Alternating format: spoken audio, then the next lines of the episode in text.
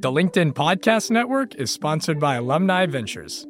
Invest with confidence. Discover the power of venture investing with Alumni Ventures, America's largest venture firm for individual investors. Learn more at av.vc. Hello, my friend, and welcome to another episode of Negotiate Anything. Thanks for spending time with us today. It's listeners like you in 181 different countries that have made Negotiate Anything the most popular negotiation and conflict resolution podcast in the world. I'm your host, Kwame Christian. I'm a business lawyer, mediator, professor, and the director of the American Negotiation Institute. Before we get started, I have two quick questions for you. Is negotiation a critical part of what you do? Do you need to resolve conflict and persuade at work? If you answered yes to both of those questions, visit our website to learn more about our negotiation workshops. We've traveled the country working with professionals just like you, and we'd love to have the opportunity to work with you too. Check out the link in the description to learn more. David, thanks for joining us today. Well, thank you, Kwame. Thank you so much for having me. And uh, after you being on my podcast, it's a, it's a pleasure to return the favor as well. Yes, likewise. So, how about you get us started by telling us a little bit about yourself and what you do? Sure. So, um, yeah, so I had Kwame on my podcast, which is called the Self Belief Chief podcast. So, I uh, I founded the business Self Belief Chief, which looks at basically coaching high performers, uh, but it's in many different areas. So, for me, my personal struggle is it started from a very early age. I remember a, a coach of mine, I was a, a footballer coach of mine, and he, he he sat down and went through a report with me, and he said, "David, you you you really need to start believing in yourself." Anyway, that was the end of the conversation. He starts walking off. I said, How? And he said, What do you mean? I said, Well, you told me I need to believe myself more. I said, But how? And if you've ever had someone say to you, just believe in yourself, and it's that eye rolling thing, say to them how, and have a listen to what they say, and you'll find out it's all of a sudden more difficult than solving a Rubik's Cube.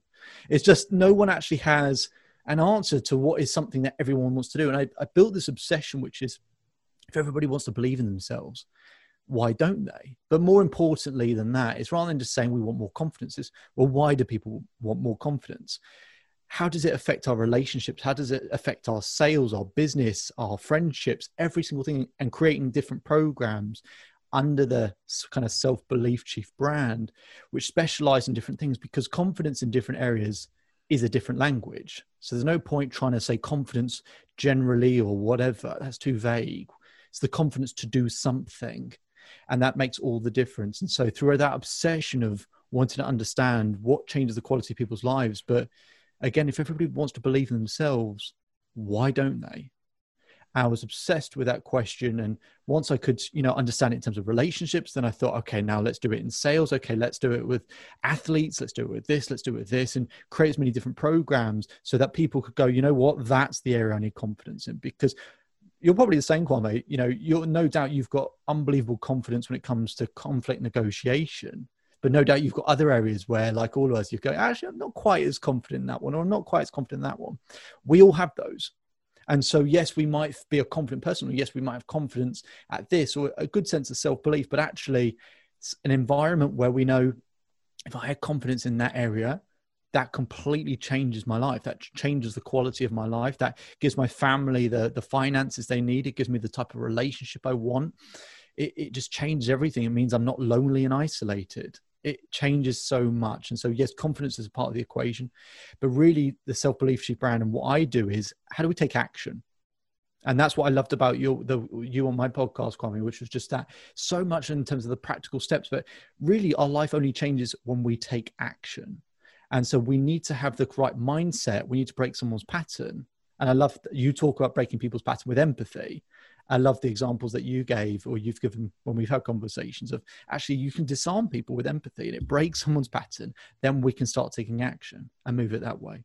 So that's been my life's obsession and uh, and, and, finding as many platforms as many ways to share that is uh, is something I, I absolutely love to do. This is fantastic, David. I'm so excited for this because uh, when, like, uh, like you said, when I was on your show, Self Belief Chief. Also, everybody, make sure you check out that podcast. Fantastic show. Um, when I was on the show, after we were done, I said, "No, I need to have you on my show as soon as possible," because I I don't think people recognize just how important confidence is. And that's why my book is titled Finding Confidence in Conflict, because it doesn't make sense to give recipes to people who are afraid to get in the kitchen. You actually have to have that self belief to actually take action. So I'm, I'm really excited to get into that with mm-hmm. you. And so the three things we're going to talk about today uh, number one, the six sources of self belief. Number mm-hmm. two, reliable peak pattern. And number three, the technique called scratching, mm-hmm. how to overcome a previous disappointment. This is exciting. So let's go ahead and start with the first one the six sources of self-belief tell us more about that yeah so in my in my desire to understand confidence and understand how to simplify this because you know the enemy to anything is complexity isn't it? And confidence that it seems like a simple term but when anyone describes it it just gets too complex and convoluted. And so I, I did a huge kind of piece of research to understand what is confidence at the simplest simplest level. And for people listening this is something which you might want to grab a pen and paper to actually just test this out for yourself so you can understand actually how this works. So I looked at neurolinguistic programming, game theory, sports psychology, just any any different field of human behavior and understood tried to understand how they define how they describe confidence but also the people i worked with wider research wider conversations to find all the terminology all the words all the phrases people use to describe confidence to then narrow them down and then i narrowed them down to just six things. It's with these six things that when you score each of these out of 10 you can work out why you lack confidence in a particular area. So, for example, Kwame, to use your your no doubt huge confidence in conflict negotiation, if I run through the six things and we can have a sense of why it is we're confident in that area, and then it can be compared to other areas where we lack confidence. So let's go through those six things. So. The first thing, and these are the bits worth writing down, of the six things that you need to be confident in an area, the first thing you need is clarity. Clarity brings things closer when you have clarity, it comes closer to you. And having clarity in terms of why, what, when, how, all of those things. Can you ever find clarity 10 out of 10? Probably not. It's an incredibly difficult thing to do. But that is, for a lot of people, why they never take a first step because they have such poor clarity as to what is required. I'll give an example. I had someone who came to me and they said, David, I want to be richer. And I got a pound in my back pocket and went, Here you go. Well, you're richer now, aren't you? Now, of course, that's probably not what they meant. But if you get if you're so vague in terms of what you're asking for, then of course you get vague results. Having more clarity in terms of who your uh, ideal, uh, you know, your ideal audience is, having clarity in terms of who is who is it you're having a conversation with, and actually what's required. So that's clarity. So the first thing is clarity. But the second thing is you can have that whole picture, but you need focus if you cannot focus on the specific target, you need to see the whole picture. That's why we have clarity. But then you need to know what the specific target is. Tony Robbins said, "Whatever you focus on, you feel." I think it's a fantastic, fantastic saying. You obviously focus on the problems, what's not going well. Guess how you're going to feel. You focus on what's going right and the target and the solution. Guess how you're going to feel. So the first one, we need clarity. Then we need focus. The third thing is pain. Now, people always look at me a bit strangely. I'm sure people listening would have been like, "What? What's that got? What's that got anything to do with my confidence? The pain is ruining everything for me. I want to avoid pain." Absolutely. But if you know how to turn pain into power in the future, if you understand that maybe through experience, maybe through a strategy, whatever, that if this problem comes along, I'm going to know how to deal with it. It gives you confidence in the present because we don't worry, we don't fear, we don't get anxious about what might happen because we know what we will do. So we need clarity, we need focus, and we need pain. We need to go through those hard points and those experiences. No doubt, Kwame, again, through through your confidence in negotiation, part of all of that is the amount of experience you've you've learned the hard way you found out what didn't work you had those conversations where it's like oh man it just didn't work I, will ask you the question i presume that's the case yeah, absolutely. And I, I, tell people all the time if you have somebody who's teaching you anything, but of course in negotiation and conflict resolution, and they can't answer the question your biggest failure in a ah. negotiation, then they're they're probably not very good. Because if you if you can't if you're not failing, then you're not really trying that hard. Absolutely. Yeah, absolutely. So it makes perfect logical sense that that would be a part of the equation. So we said clarity, number one, focus, number two, pain, number three, number four, energy. Okay. Energy, emotion is created by motion. The hardest way to change your mind when you try and get in the right headspace, when you try and when you have a conversation with someone, if you're doing it from a place of really low energy and felt shy and quiet and I don't know if I can actually have a conversation or get whatever. You're not, you're not going to deliver. But when it comes with the right energy, when it has a sense of commitment and passion and drive to it, but not just about as much energy as possible. part of it's the right energy, right? If you want to have a, a conflict, you know, a, a resolve something, you're not going to go, yeah, we can do this. Like that's just not how it works. So it's not about as much energy. But I say to people, you are what you consume, what you watch, what you listen to, who you spend your time with. Um, you know your exercise your fitness your diet your sleep all of these different things that we spoke about last time as well that affect our energy levels. And so we have to get an understanding of what gets us to the right point in terms of energy. Energy is a really hard thing. And when we're trying to get in the right headspace the right mindset the hardest way to change your mind is to change your mind. The easiest way to do it is through your body and through your energy so that's the easiest way. You've got to have the right energy as well. So clarity, focus, pain, energy, and what are the last two? The fifth one is momentum. If you feel like you're starting from scratch, that's a difficult place. But my belief is that we have momentum developing our entire lives. We just often don't recognize it because of the way the brain is designed. It's supposed to spot the dangers, the negatives, the problems, what's going wrong, because it's great. And thank God it does that because it's kept us alive but at the same time that when we feel like we you know when we just feel like it's endless negative momentum it just feels like oh, I'm start from scratch again, I'm start from scratch again, and you just don't feel qualified or comfortable. Or, but we also recognize, no doubt you felt this, but you just feel like on fire. We've got this momentum. It's like I've done this, I've done this, I've done this, I've done this, and it just is. It's just never ending. It's just keep going, keep going, keep moving forward you can write down you know a list of things whether it's something you're grateful for or things that you've achieved or things that you've done or whatever. You could build a huge huge list of things that build a sense of momentum for you without you even having to move. All of a sudden you go wow actually shit, i've done a load of stuff here. And actually i've achieved this. And i've actually i've actually done this four or five times before.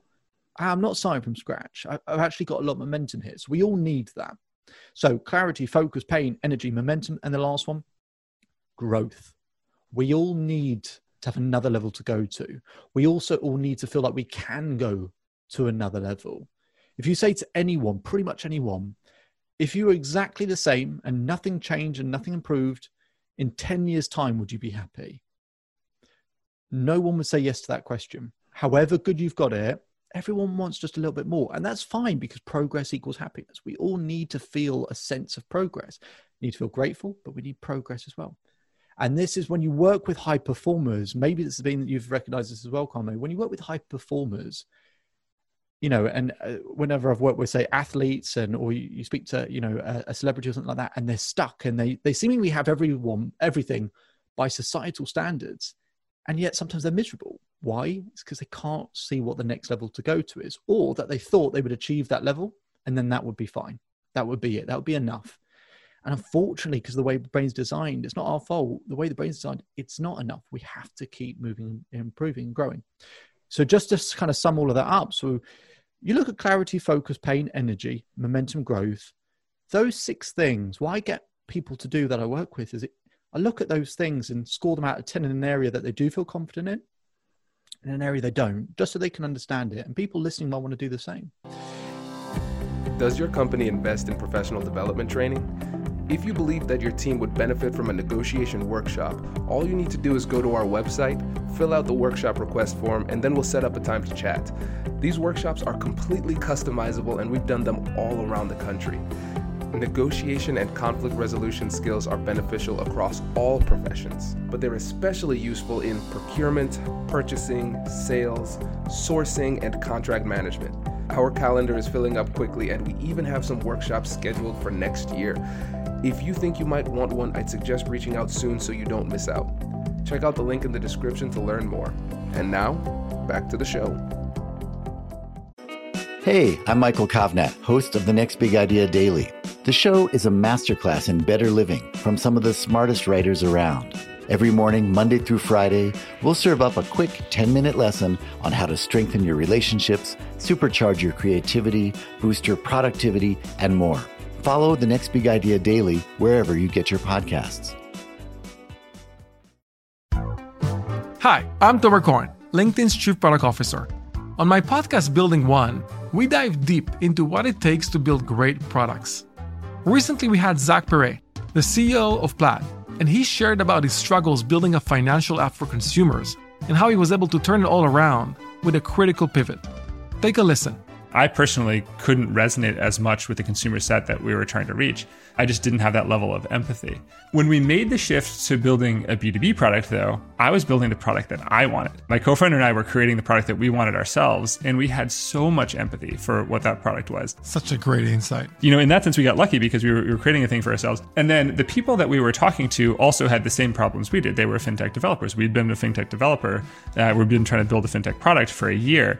And so we had such deep empathy. We had such a clear ability to. If you want to hear more of Zach Perret's story and the lessons that follow, listen and subscribe to my podcast, Building One.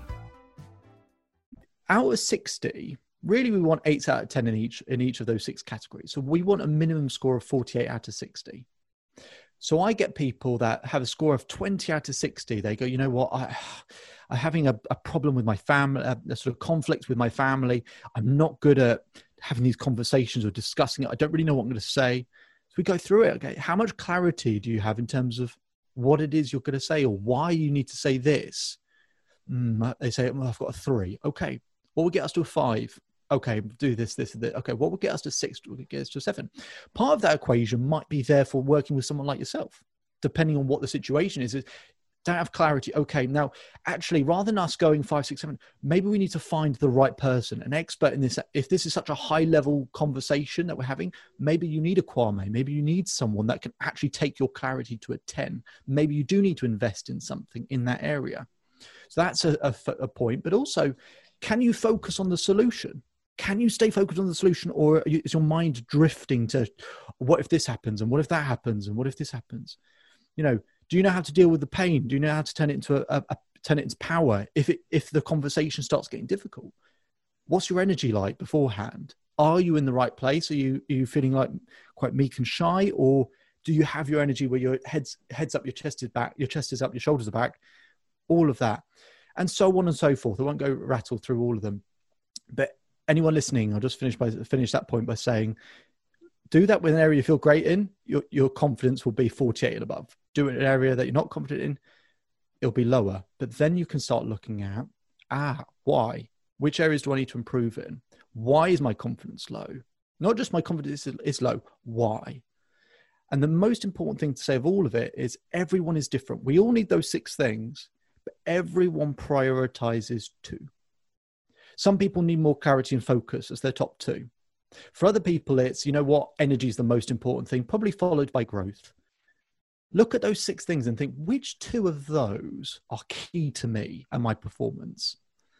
That is the thing that gives you an indication because you might not be able to remember all six all the time but if you know your top one if you go you know what actually if i take nothing away from this podcast i've realized that energy is the number one thing for me right? So anytime i lack confidence my energy must be off. It must be because that's my top thing. There's no way that's scoring highly.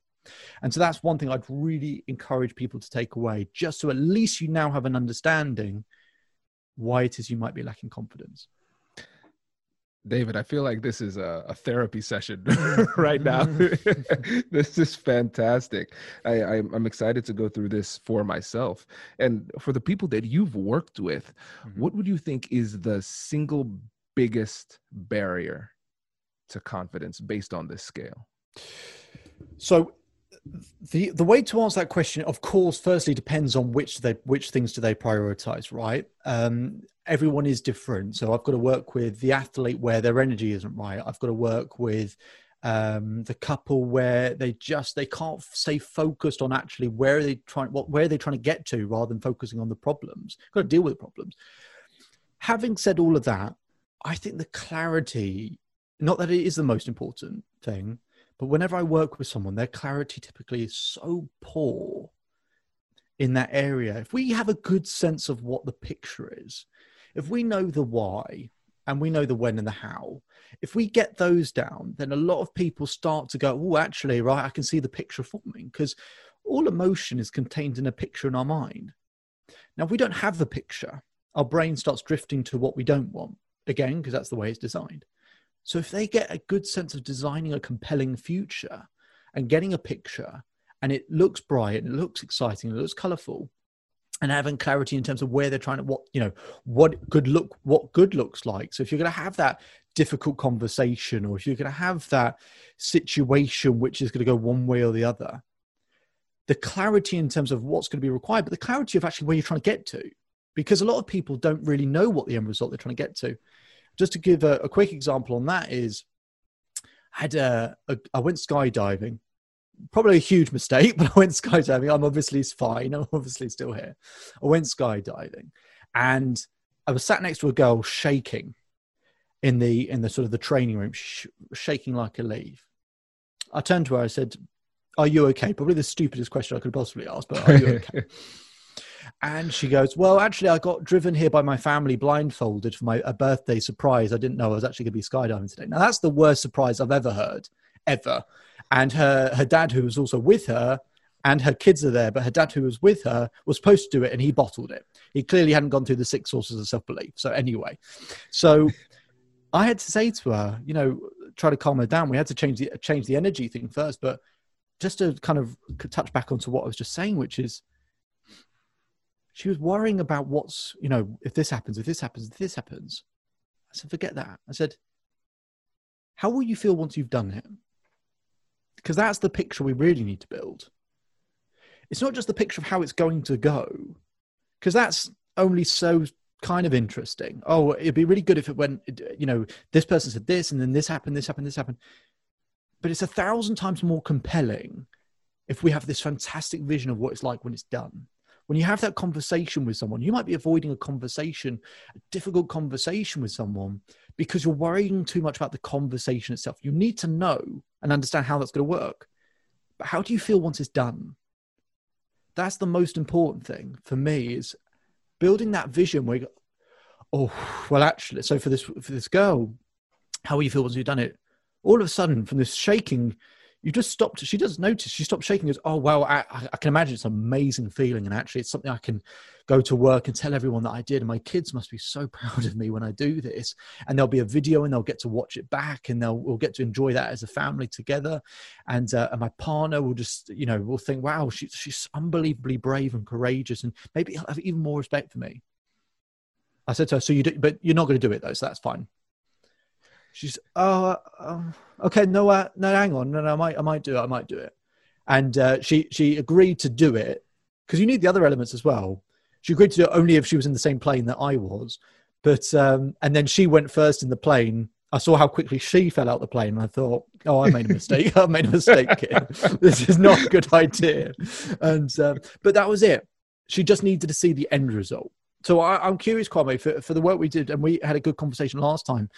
When when you talk, have conversations with people, how important is it for you to sort of build that picture for someone? So it's here's the process, but actually, how do you feel once it's done? Is that is that something you you consider important? Absolutely. I think about it in terms of regret, and um, I say well, who is the person that you think you'd respect the most? When you look back on what you did or did not do in this part of your life, mm. what is the decision that you would respect the most? And um, that usually gets people to think with a different perspective. yeah. And um, that's one thing that I, I never want to happen because I hate that feeling of regret. Mm. Like I could have done something and I didn't do it. And um, for me, I'd rather I'd rather take a shot and miss than not take the shot at all. And usually, when you give somebody that type of deathbed perspective, mm-hmm. it kind of pulls them out of where they are in the moment and helps them to see the picture a little bit more holistically. Absolutely, and you use the deathbed thing, which is I, I, I, you might well be familiar with Les Brown, but um, he he quoted one of Martin Luther King's writers. I, I, forgot I forgot the name of the writer. Um, but he said his writer, this writer said, imagine on your deathbed seeing the ghosts of all the people around your deathbed, but those ghosts being your the decisions you didn't take, the the dreams you didn't act upon, the conversations you didn't have, the people you didn't say "I love you" to, all of those sorts of things. So I, it's interesting that you said that because that's something I absolutely bear in mind. That type of philosophy, absolutely. Absolutely. And and I think again, I, I, really like this because it gives you a little bit of of clarity too, right? Because sometimes just because of your emotional state, you develop a little bit of tunnel vision. Not a little bit, a lot of tunnel vision. yes, and, yeah, and, like you yeah. said, you focus on the thing that you don't want to happen. And um, I remember, so I play tennis. I love playing tennis, and um, the in a lot of times the your head placement in sports in general but tennis especially will will have a, an impact on the trajectory of the ball. And so if you're hitting a serve and you're missing the serve into the net a lot usually it's because your head is coming down too soon. You're not watching the ball long enough. And a lot of times in life your direction will follow your focus. And if you keep on focusing on the negative the negative the negative it's almost like that focus just cr- that negative outcome that you were afraid of the whole time instead of like what you were suggesting focusing on what what's the good thing that could possibly happen. Mm-hmm. it's almost like raising your perspective so you're not going to miss low. You're going to focus on something that's a lot more productive. Absolutely i love it. And the thing you said about the tennis thing is it's interesting you bring when i work with athletes that's a common thing i talk to them about is when there are when there are car crashes and but but when i say car crash you know, someone hits a tree or a lamppost. It's the only tree, it's the only lamppost on that street, and they hit it. Why? It's because we immediately start to focus on what we don't want to hit. And we look at that and we start going, oh, how do I avoid that? So we look straight at it. Was actually, uh, you know, when you talk to a, a Formula One driver or a NASCAR driver or whatever, when you're trying to come out of a skid, you've got to focus on where you want to go. That's the only option you have. You can't focus on the wall. You can't focus on that car you have to focus on exactly where you want to go. And that's a really difficult thing by the way so i'm not not here to trivialize it. But like you said on the tennis serve absolutely when we start to you know understand the process and actually what we're focusing on. But you're right taking the time to actually consider what that is but actually write it down draw it out sometimes intellectually. The things i just said about the six sources of self-belief i'm sure people listening will be kind of nodding along going yeah yeah yeah i get that i get that i kind of do that but a lot of people get that intellectually. Do they actually implement? Do they actually practice? Do they implement? Do they take the time to work this stuff out? And I think that's, again, taking action. is the difference. A lot of people will nod along intellectually, but until we actually take the time to work this stuff out, so it's that small 1% or whatever to go, oh, you know what? When I was throwing that ball up in that serve, my eyes come off the, the ball just half the second before it should do every single time. And then I go through a process with someone in terms of that tennis serve and uh, of just understanding that your eyes they just stay there, but they almost got to stay there what feels like a little bit too long. Because I love my tennis as well. They've almost almost got to stay there just a bit longer than it feels normal, and and that makes us you know it's just a little kind of habit or routine, so that we you know success leaves clues, right? So we it's not that we don't have the answers, but it's really defining and understanding why why do we have the answers? Why do we know what to do already? And that often is the 1%. Most people think the 1% is this new thing.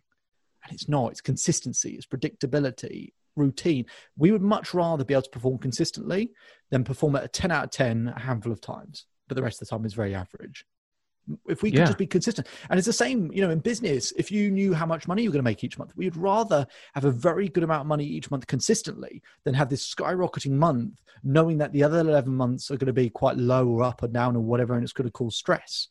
In terms of our ability in anything we want predictability. Again similar in negotiation conflict anything is to have a sense of predictability. But the hard thing about that is and the reason why the six sources of self belief I find so useful is in interpersonal relationships, you don't have control. You have influence at best. You never have control because there's more than one person.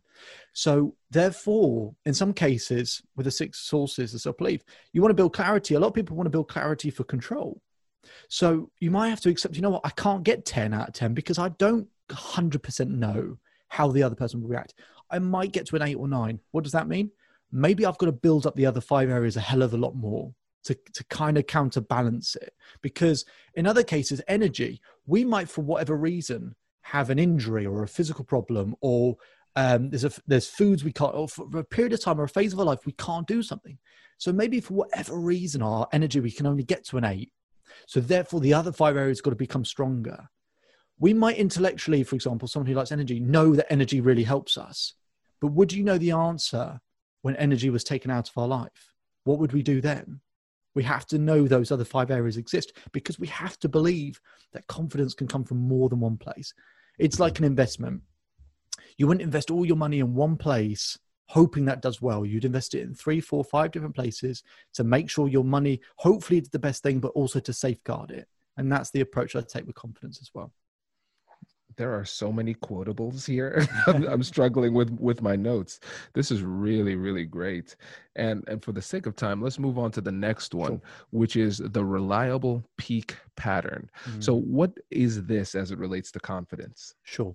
So the thing I call I call it that because people want peak performance, but one I always talk about confidence as a pattern, and the other bit is how do we find it reliably? And again, it's not a new thing. It's it's understanding what already works and utilizing that.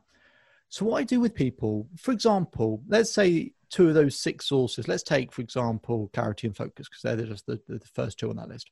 If I know someone's got clarity and focus, I go, okay, and they want to build their confidence, let's say an athlete that I work with, if I want to build their confidence and their performance, right, when have you performed?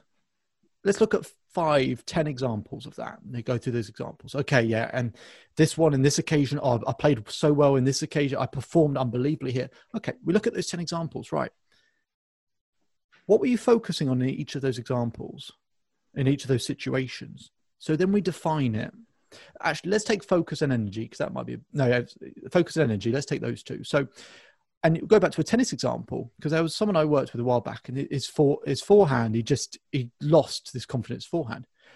So we looked at ten examples of when that forehand was perfect, and he mentioned all these different things. And I said, "What's the common denominator?" So the, the reliable peak pattern is really about what is the common denominator. It's not about complicating; it's about simplifying. So with the forehand, he says, "You know what? Every time with a forehand." my left hand moves in this particular shape. I've forgotten that my left hand, before you know, being a right-handed tennis player, my left hand would move like this to almost guide myself first, to almost almost be pointing at the ball, and then it would bounce, and I just completely forgot. And actually, the other common denominator is that when I focus on that forehand, as it bounces up, I hit through the ball, and my eyes just stay there, just stay locked in that space. I don't look at you know anything else. I just look at that ball because I want to make sure I hit that spe- specific spot on the ball. And the other thing he says, you know what? I used to. I can't believe I forgot to do this. I used to practice that forehand in my mind a hundred times a day. Why did you stop? I don't know. The the beauty of doing this is that when you try and teach someone something new, they might go, oh, "It might work. Maybe it'll work." do I totally trust it? Would I try it in a high in a high high pressure situation? Maybe I would, maybe I wouldn't. That little bit of lack of trust or that hesitancy means that people won't follow through. They won't perform. But remind someone of what already works for them. Their belief goes through the roof because they go, "Oh my god, yeah, I performed so well on these occasions. I have done it. I know this works. I'm not telling them something that works. They're telling themselves what works. That is a lot more believable to them. People want to find out their own answers. And so we look at, then we do the same thing with energy. So it's, so it's cross referencing those examples. Look at the energy. How did we get ourselves ready beforehand in those occasions? Oh, you know what? I always, I can see I always did this. I haven't done that for years and I actually, you know, maybe these occasions have been like two or three years apart, and he'll just find out that randomly he didn't do these things. That was just a random thing that he did on those occasions. But actually, it did help. It did create a, a sort of a peak performance. And that's their peak pattern. And that's how we find the reliability is not by creating something new, but by finding what already works. And then with that conviction, believing that, oh, I know this works because I've seen it happen already, rather than trying to teach them something new they're going to have to try for the first time do something and do what already works. That is a great way to get them to perform through their best filter rather than me trying to pretend that I am the expert because I'm not.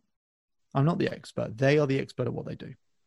This is incredible because as it relates to difficult conversations and negotiation, I can't think of anybody I've worked with who says I've never been able to have a, a good conversation.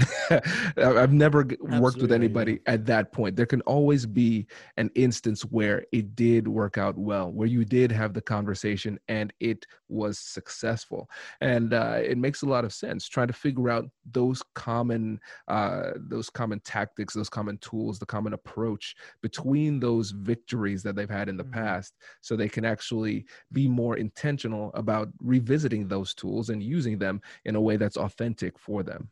Absolutely. And so, you know, with sales, for example, when I work with people in sales, there's, I mean, there's just infinite information on sales, isn't there? But but one of the best things I find is that, especially people who do have the experience, uh, you know, at the beginning you've got to learn these things, but when you're having these conversations with people, and when we get into that rut or pattern where we're just we don't know we're not building rapport in the same way. We don't feel empathy or or what, what just whatever's going on that just stop creates this stumbling block. And we go why have i not sold or created you know made sales for 10 15 20 now we'll look back at what works. But in doing it we can save ourselves years of trying to go you know just do more do more do more see what works. And experience of course is incredibly important but you can spend half an hour looking back at the best, not just average occasions, the times you performed at your best. And I promise you, there is a common denominator, and that is your reliable peak pattern. Makes a lot of sense. Yeah. And again, you're not reinventing the wheel. You're already no. going to what they already do well. I think that's a great approach. Mm. And now, what about scratching? Tell us yeah. about that one. So, scratching. Okay. So, if we think of uh, you can either think of a record player or a DJ or something like that, right? So you have a you have a okay, for people who are too young, your vinyl discs or whatever might be too young, but you got your vinyl discs. When you scratch it whilst it's playing, the sound changes. Okay, why does any of that matter? We have conversations, arguments, frustrations, but we don't perform or just a, a bad situation or just something and it just builds this picture in our mind. And we go into future situations or occasions and that's there. And it's there and we know it's there it's at the back of our mind and that creates a bit of the what if this happens again feeling. That picture holds all the emotion. So to bring back in the record player someone has a picture of a disappointment and let's take a you know a, a difficult conversation at work and you thought you knew how to handle it and it just it, it, you know it went past you went beyond you it just escalated the temperature went up and you've now created this unbelievable friction with someone and maybe now as a manager or a, a ceo or whatever you're now in a place where you go ah do i know how, how to handle it the next time or is this going to come back in my mind am I simply just not good at this? Is this picture just going to keep coming back up at the wrong points in my mind? It's just going to be there as soon as I go for that conversation or that discussion, or even with that same person where the temperature rose. That th- that picture is in my mind, and it's I can't focus, I can't concentrate. Okay, so that picture that you have in your mind, and people listening again, you might have a picture in your mind right now, something that is a dis- has been a disappointment, a setback, a trauma, a bad situation you have a picture.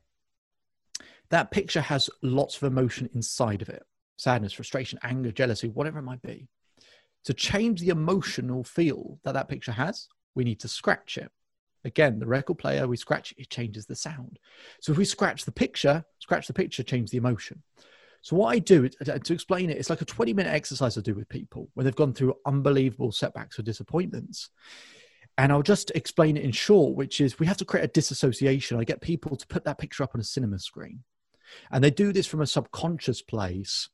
So, as I said, just in the interest of time, I won't go through the exercise, but just explain it in a little bit of detail.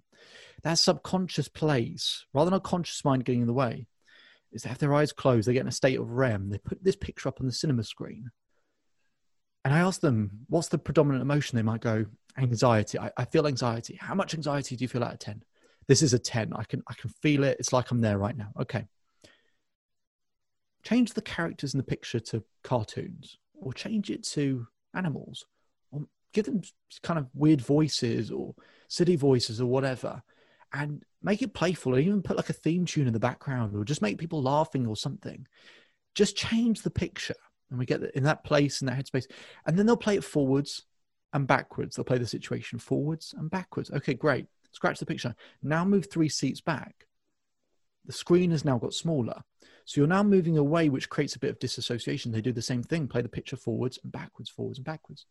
We might even bring in a new picture which bursts through the cinema screen that completely overwhelms the old picture a new picture which creates a sense of exactly what we want if we if we achieved if we performed if life was beautiful all of that stuff.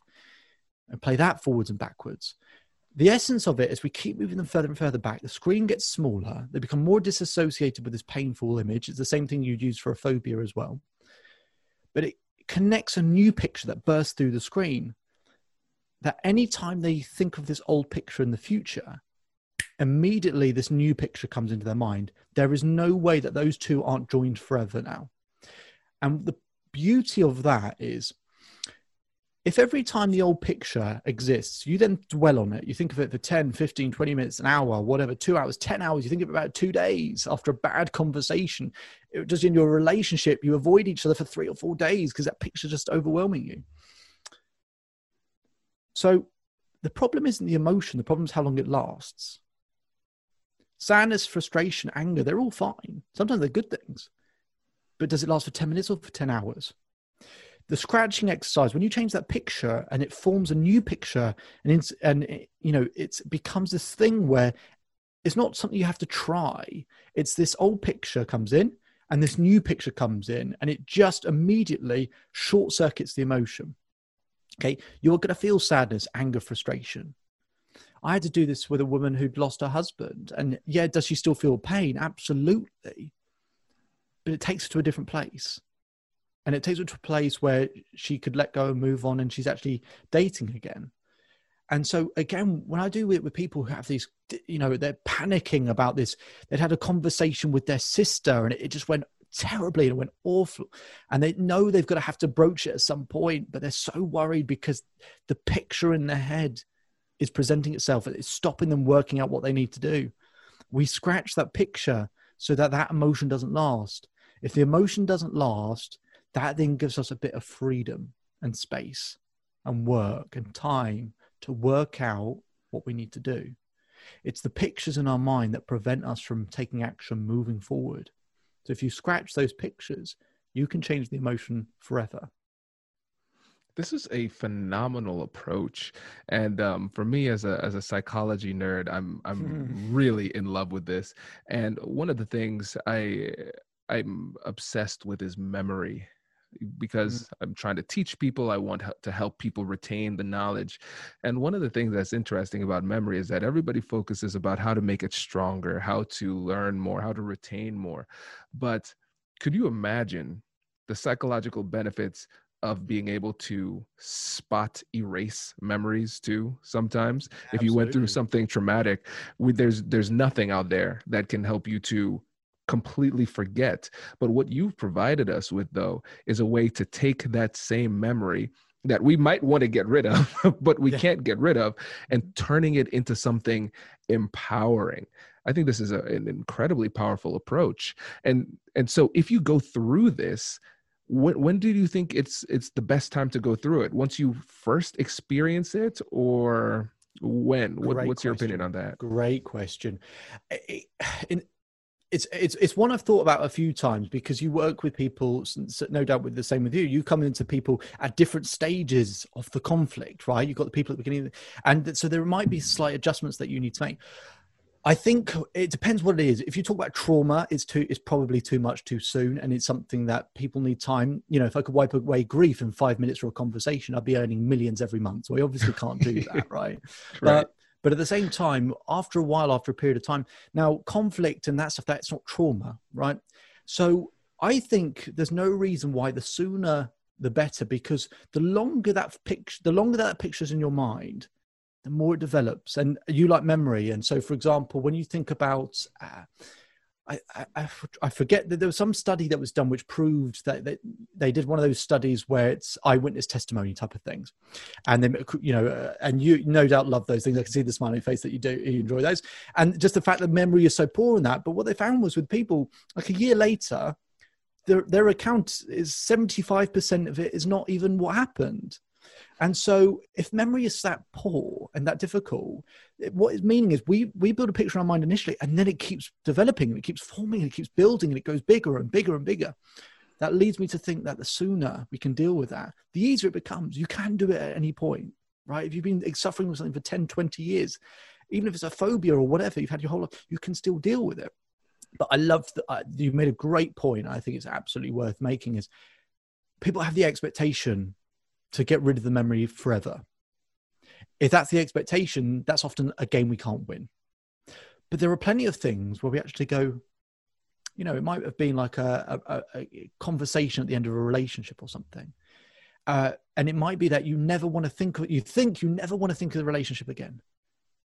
But actually, at some point, wouldn't it be nice to remember that you didn't feel like you wasted years, that actually that was a good experience, that actually that relationship was good and that you learned a lot from it and that it really did help you in the future. And actually rather than try to go let's pretend that part of my life didn't happen and try and act, try and act as if we've wasted part of our life is we can't control the events but we can control what they mean. And scratching allows us to change that meaning. And i found for me personally because someone much more intelligent than i am put some of those ideas in my head so i could start forming that idea of what what you could do with someone is actually i don't want to forget these things. I want to learn. I want to grow from these experiences. And the last thing I'll say on that, because I think it's such a good point that you've made, is when you look back at an event, you never look back at the event itself. You look back at how you saw the event, right? So how we define it in that first moment is how we're going to remember it in the future. That's another thing I do in terms of I use 60 seconds as much as possible if a setback disappointment happens 60 seconds to not not rubbish it or pretend it wasn't bad to define it in such a way in a positive way what am i learning? What am i growing? What am i accepting? What am i taking? Because that is what i'm going to remember in the future. So with that 60 seconds yeah you might still have pain in the future it might still be disappointment setback but you know you might have a difficult conversation. You come out of that conversation give yourself 60 seconds not to pretend oh it was fine it was easy that's it didn't really happen and pretend all of that stuff. But off the back of a difficult conversation you, oh, that was a difficult conversation but you know what? I, I maybe i maybe i let me think about it from their point of view. They're probably thinking this okay i can build some empathy because i can maybe in the conversation i wasn't thinking this maybe i can understand it from their point of view and maybe this needed to happen so that we can get that tension out the way so it allows us to have a better conversation next time what else could I take from it? You know what? Actually, it's an experience which I can learn and grow from. If things were easy all of the time, then I wouldn't ever be improving and I'll get caught out in a much bigger scenario, much bigger situation. So maybe I need this little bit of conflict here that allows me to do things that are 10 times harder in the future. Now, when we go back to thinking about it, all of those definitions are part of the memory and I think that's really important. So I think that's a, a, really good point, Kwame, that you made. So as a psych, as a fellow psychology nerd, I mean, how do you use memory in terms of when you look at conflict resolution? What's what's your process or thoughts in terms of how memory plays a role in it? Well, it depends on how we're looking at memory. If we're thinking about memory in terms of uh, difficult conversations in the past that didn't go well and how that impacts the way that we uh, we navigate future types of conversations. I think we have to go through a process like this one. We have to think about ways to think differently about it and, and find a way to learn from it and change and evolve. Um, now, if we're talking about memory with regard to the specifics within a difficult conversation, my recognition is that memory is incredibly fallible. And it's uh, no matter how bad you think memory is, it's probably worse. and so, uh, oftentimes in these difficult difficult conversations, what ends up happening is that you have two people essentially battling vehemently over their imaginations. This is my imagination and this is yours and the conversation becomes predictably unproductive. And so i encourage people to use what i call future focused problem solving where we just acknowledge how the person is feeling about the situation validate it and say yeah it makes sense that you feel that way and then we look to the future so we ask questions to orient the the focus of the people in question to the future. I don't want you to focus on the negative things. We can focus on the the problem that you're perceiving and then what we can do together to to avoid that problem in the future or rectify the situation. But as far as the details of what happened in the past i'm not going to spend much mm-hmm. time going back and forth on that. I'll just listen summarize so they feel heard and then reorient the conversation to the future.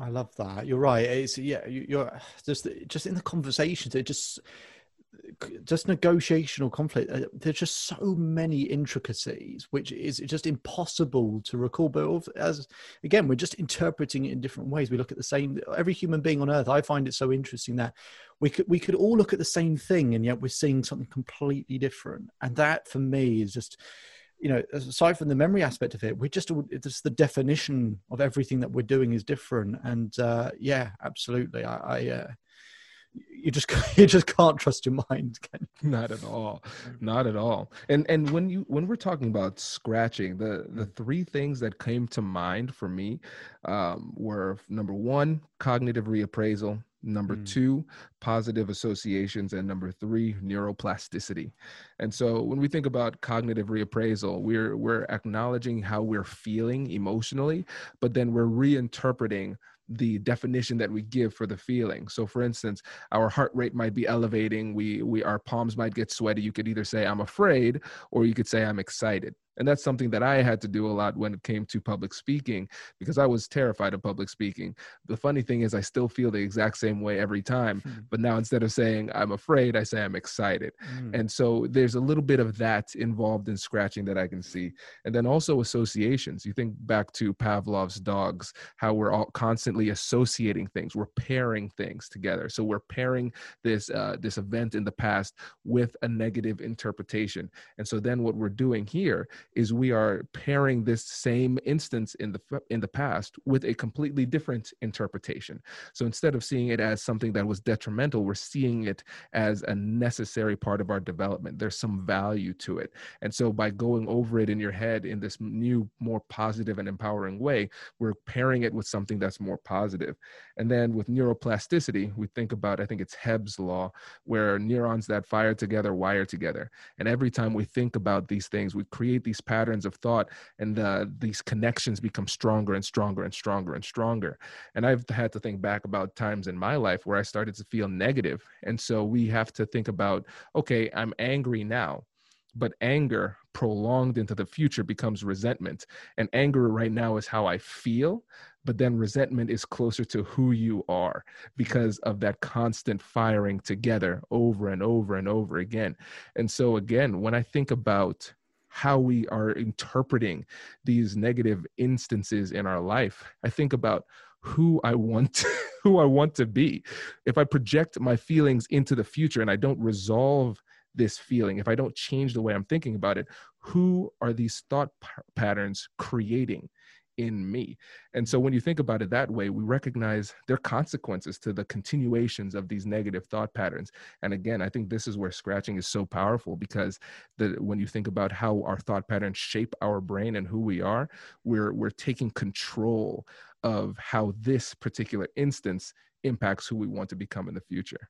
I, I, you've, you described it better than I did. Um, yeah, I, I, the anger resentment thing you said is, is, it's a perfect example of a pattern, and you have patterns of behavior, but like in terms of neurons and uh, uh, those sorts of associations, we have it at a biological level as well. Those types of patterns. So absolutely, uh, in terms of the way our you know our synapses fire off to all the different signals. So absolutely on both sides, I, I think that's quite a, a, a good description of what's going on.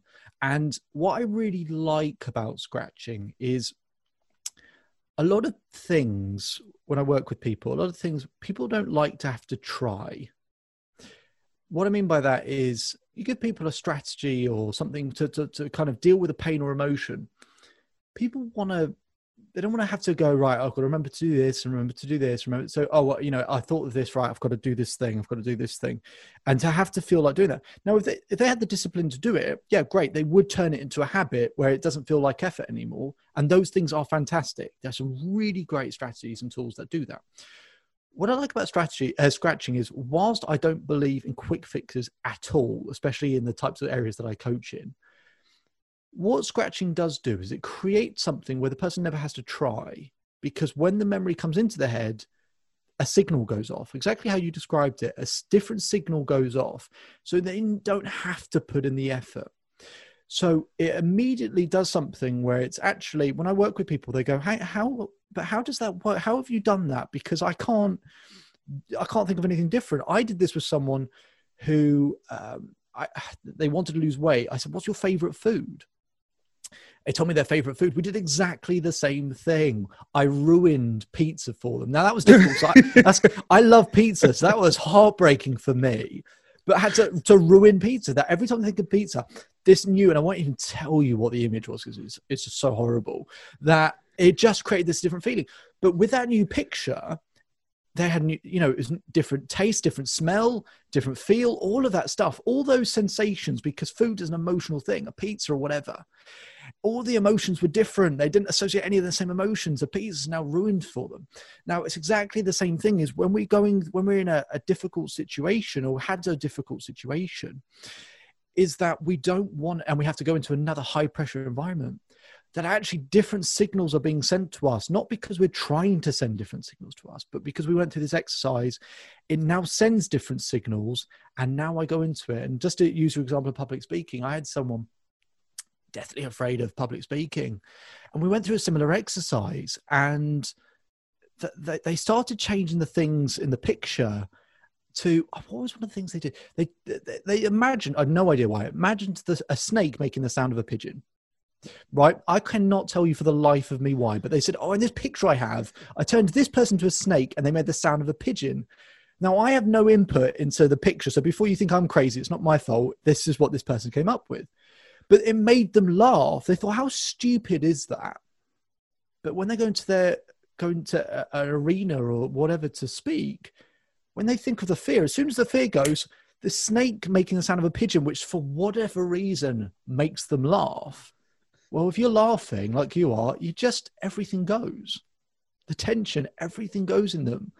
And it's just that fear doesn't stick around. And like you said, you, redefining fear, you know, uh, I think anxiety and excitement, biologically, the, exact same thing is happening in the body. No doubt why you do it, because you just redefine it. It's the same thing. Now, similarly, just that, that sense of fear, fear being a good thing, and now it's defined in a better way. It now connects to something that makes them feel relaxed and laugh and everything else which is exactly what you want when you're going to speak in front of however many thousand people. So, I, I, I, I thank you for your description. I've written some of your description down of it because it was it was it was pretty spot on. And um, yeah, and I, certainly hope for people listening, if you've had a setback, um, you know, it's, it's a 20 minute exercise to do. You can't do it at a conscious level. You can't because the conscious mind just you know, if you said someone, believe in yourself, but you just said it to someone's face, you'd go, oh, screw you, what are you talking about? But you do it at a subconscious level, at a deeper level, and did this sort of stuff, it tends to go in. So you have to do it at a different level. But um, but yeah, but for, for people listening, I mean, it's it's it's a simple exercise, which I've just, you know, again, someone much more much more intelligent than I am gave me the ideas around it and um, I, I, just think it's a really really helpful thing. It's made a huge difference in my life. I hope for people listening at some point maybe maybe it'll make, make a big difference in theirs as well. Absolutely. David this has been fantastic. But before you go let them know about the podcast. Let them know how they can get in touch with you. And um, give one one key takeaway for for the audience too so, well, firstly, so thank you very much. I, I, I really, really enjoyed having you on my podcast and um, listening to the episode, listening to your podcast has been fantastic. So it's a real privilege for me to be on yours. So thank you for that. For the people who want to uh, listen a bit more about kind of these crazy stories with snakes making the sound of pigeons or whatever else. If you heard if you heard something today that you think actually, you know what, I'd like to understand a little bit more about that. You can find all of my stuff at selfbeliefchief.com. Uh, that you'll find the podcast there as well, where I uh, interview different guests in who've got diff- different expertise in different areas. So I'd, I'd, love for you to, to tune in to that. On the selfbeliefchief.com site, there's a lot of loads and loads hours worth of, of free content on there for different areas of life. So if it's, you know, you're coming out of a relationship, if suffering from heartbreak, it's more specifically for this audience if you know you're struggling with sales and you want to have a understanding of what already works for you and understanding that process and having you know even stronger conversations through your own filter in an authentic way, then please, by all means, get in touch. You'll be able to find that detail on the website as well. But uh, but by all means, just visit the website. I'm sure there'll be something for you. But otherwise, if there's something different, then please feel free to get in contact with me, and I'd love to hear from you as well. Fantastic, David. A pleasure, my friend. Thank you. You're welcome. Thank you. Congratulations! You've just joined an elite club. By listening to a full episode, you're now officially on the Negotiate Anything team. So, welcome aboard. What most team members do is they subscribe to the podcast because that allows them to automatically get the latest episodes of the show. The best things in life lie on the other side of difficult conversations. Keep learning, keep practicing, and keep getting better. Your relationships will improve, your career will soar, and you'll have the confidence you need to get the most out of these crucial conversations. Again, thank you for joining the team. We're excited to have you, and I will see you in the next episode. I'll catch you later.